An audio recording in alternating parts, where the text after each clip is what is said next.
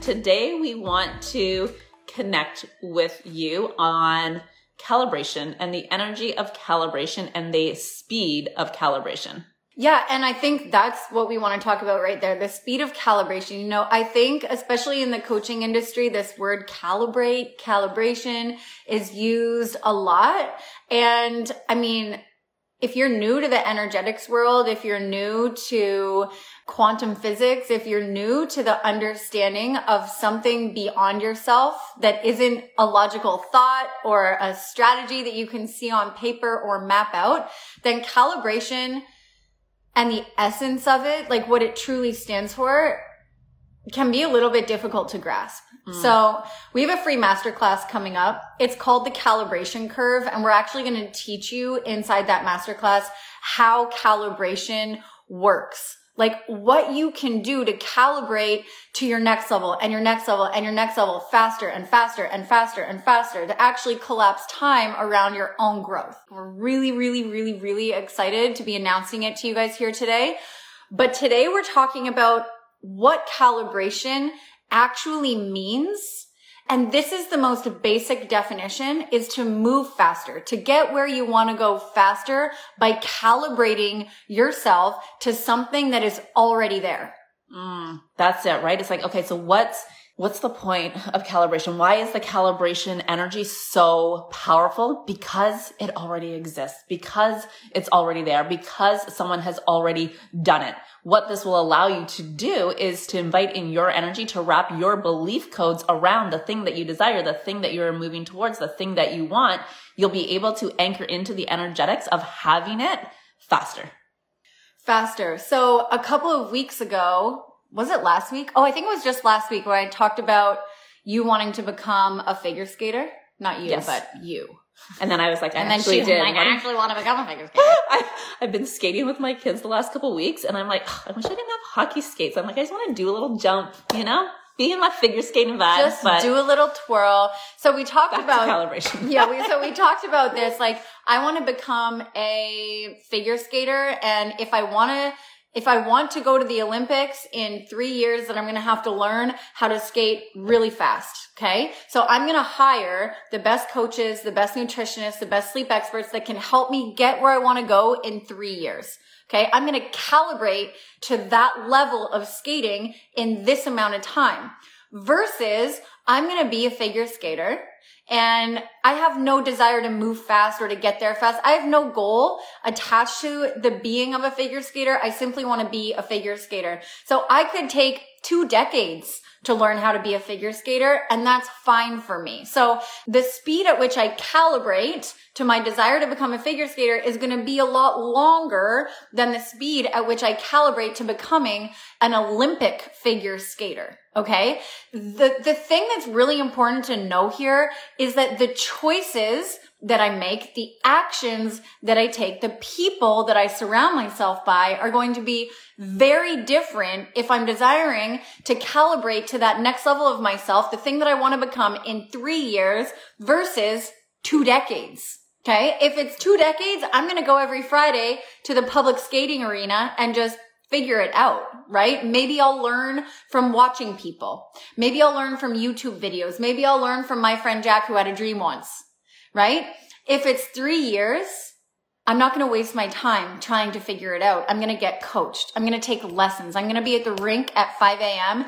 five days a week, fueling my body right? So I'm calibrating myself to the identity that I desire to become by choosing the people that I'm surrounding myself with, by choosing the actions that I'm taking to get me where I desire to go faster. And that means we put ourselves in environments where we're not the smartest, strongest, fastest one in the room. And since we're on the sports analogies, this I just remembered this experience when I was a swimming instructor. So I used to be a swimming instructor and we had this family that was at the pool. They came for the entire summer and they kept putting their, they had three daughters and they kept putting them back in swimming lessons. And they said, just keep her in the same level. Like don't move her up because we want her to be the best in that level.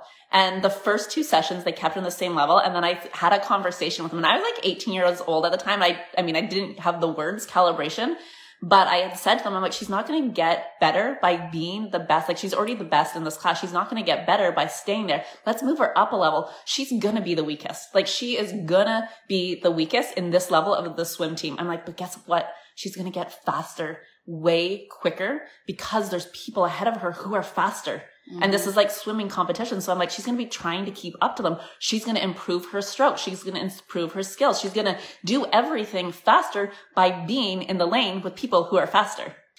The thing that we have to know about ourselves is that we are survival beings. We are beings who want to survive. And if you're here, if you're in the fem world, then my guess is that you not only have the survival instinct, but you also desire to thrive.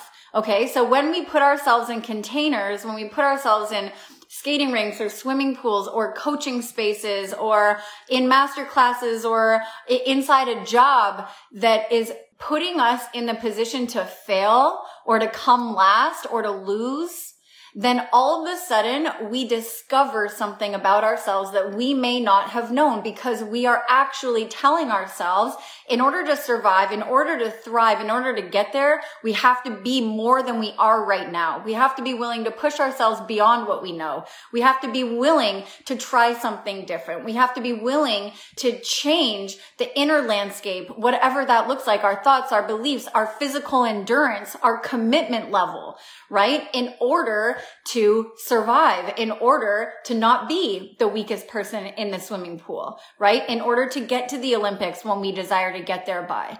And the, the example that's really coming to mind right now for, for all of us wild women is giving birth right? Like when we give birth, so many women say that they meet this next level of themselves. They meet this version of themselves that they didn't even know was there. And one of my mentors, Jackie Carr, congratulations, Jackie just had her third daughter and in her post, like revealing the birth of her daughter, she said, and I meet myself again and again and again.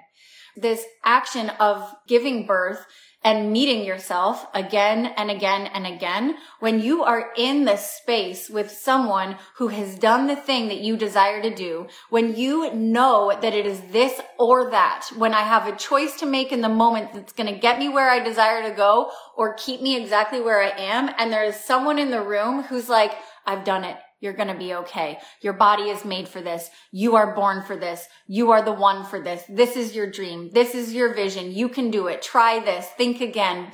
Show up tomorrow. Like when you have someone who's been where you are and can show you that it is safe who can show you that you are ready, who can remind you that you were literally born for this in this lifetime, then you better fucking believe that you are going to move faster. Mm, and I want to tap into this word that you just said there, Rob, when you know that you are safe. Mm-hmm. So here's the thing. We can only manifest the next thing when we feel safe, when we're not in fight or flight mode. So this energy right there changes everything. When you feel safe, when you see the possibility, again, you're able to take that next step. You're able to move towards the thing that you're desiring and faster. Faster. Faster, faster, faster. So this is the art of calibration. You get to decide where you're going. Always, always. Do you desire to be the figure skater in three years? Or do you desire to be, you know, the Olympic figure skater in three years? Or do you desire just to learn to skate in this lifetime? I think that is the number one question that you want to ask yourself. Like, how fast do I want to get where I desire to go? How much does it matter to me when I arrive at the destination? Okay. If you notice that that timeline for yourself is shorter than you know how to do it in, which means I'm going to have to learn something in order to, to become that. In order to integrate that identity, I'm going to have to become someone that I am not yet. Okay. And if that time is short, then the next question you want to ask yourself is like, who can I put myself around? Whose energy can I be in? Whose presence can I literally place myself in so that I can get there faster, so I can learn from that person, so I can be encouraged by that person, so I can be reminded and held accountable and, and watch that person and calibrate to them. Mm. So, Wild Women, inside the calibration curve. This is where we are teaching the science, the art of calibration. It is a free masterclass happening on March 30th. The link is in our bio so you can come join us live, be immersed in the calibration energy. Come learn how to utilize the calibration energy. Come learn the science, the art behind calibration.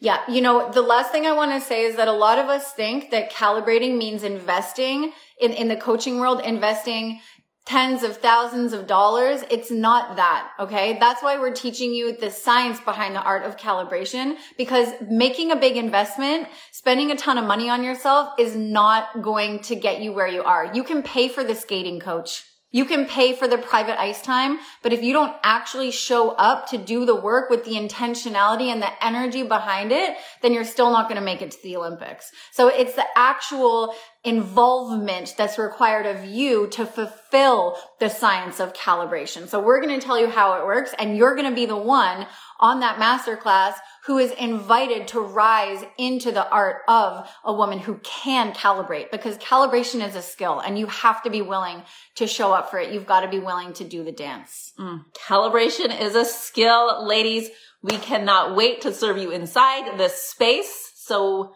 come on in. We will see you next week. Love you. The masterclass is free and the link is in our bio. So come join us. It's on the 30th, right? On the 30th. We'll see you then. Love you.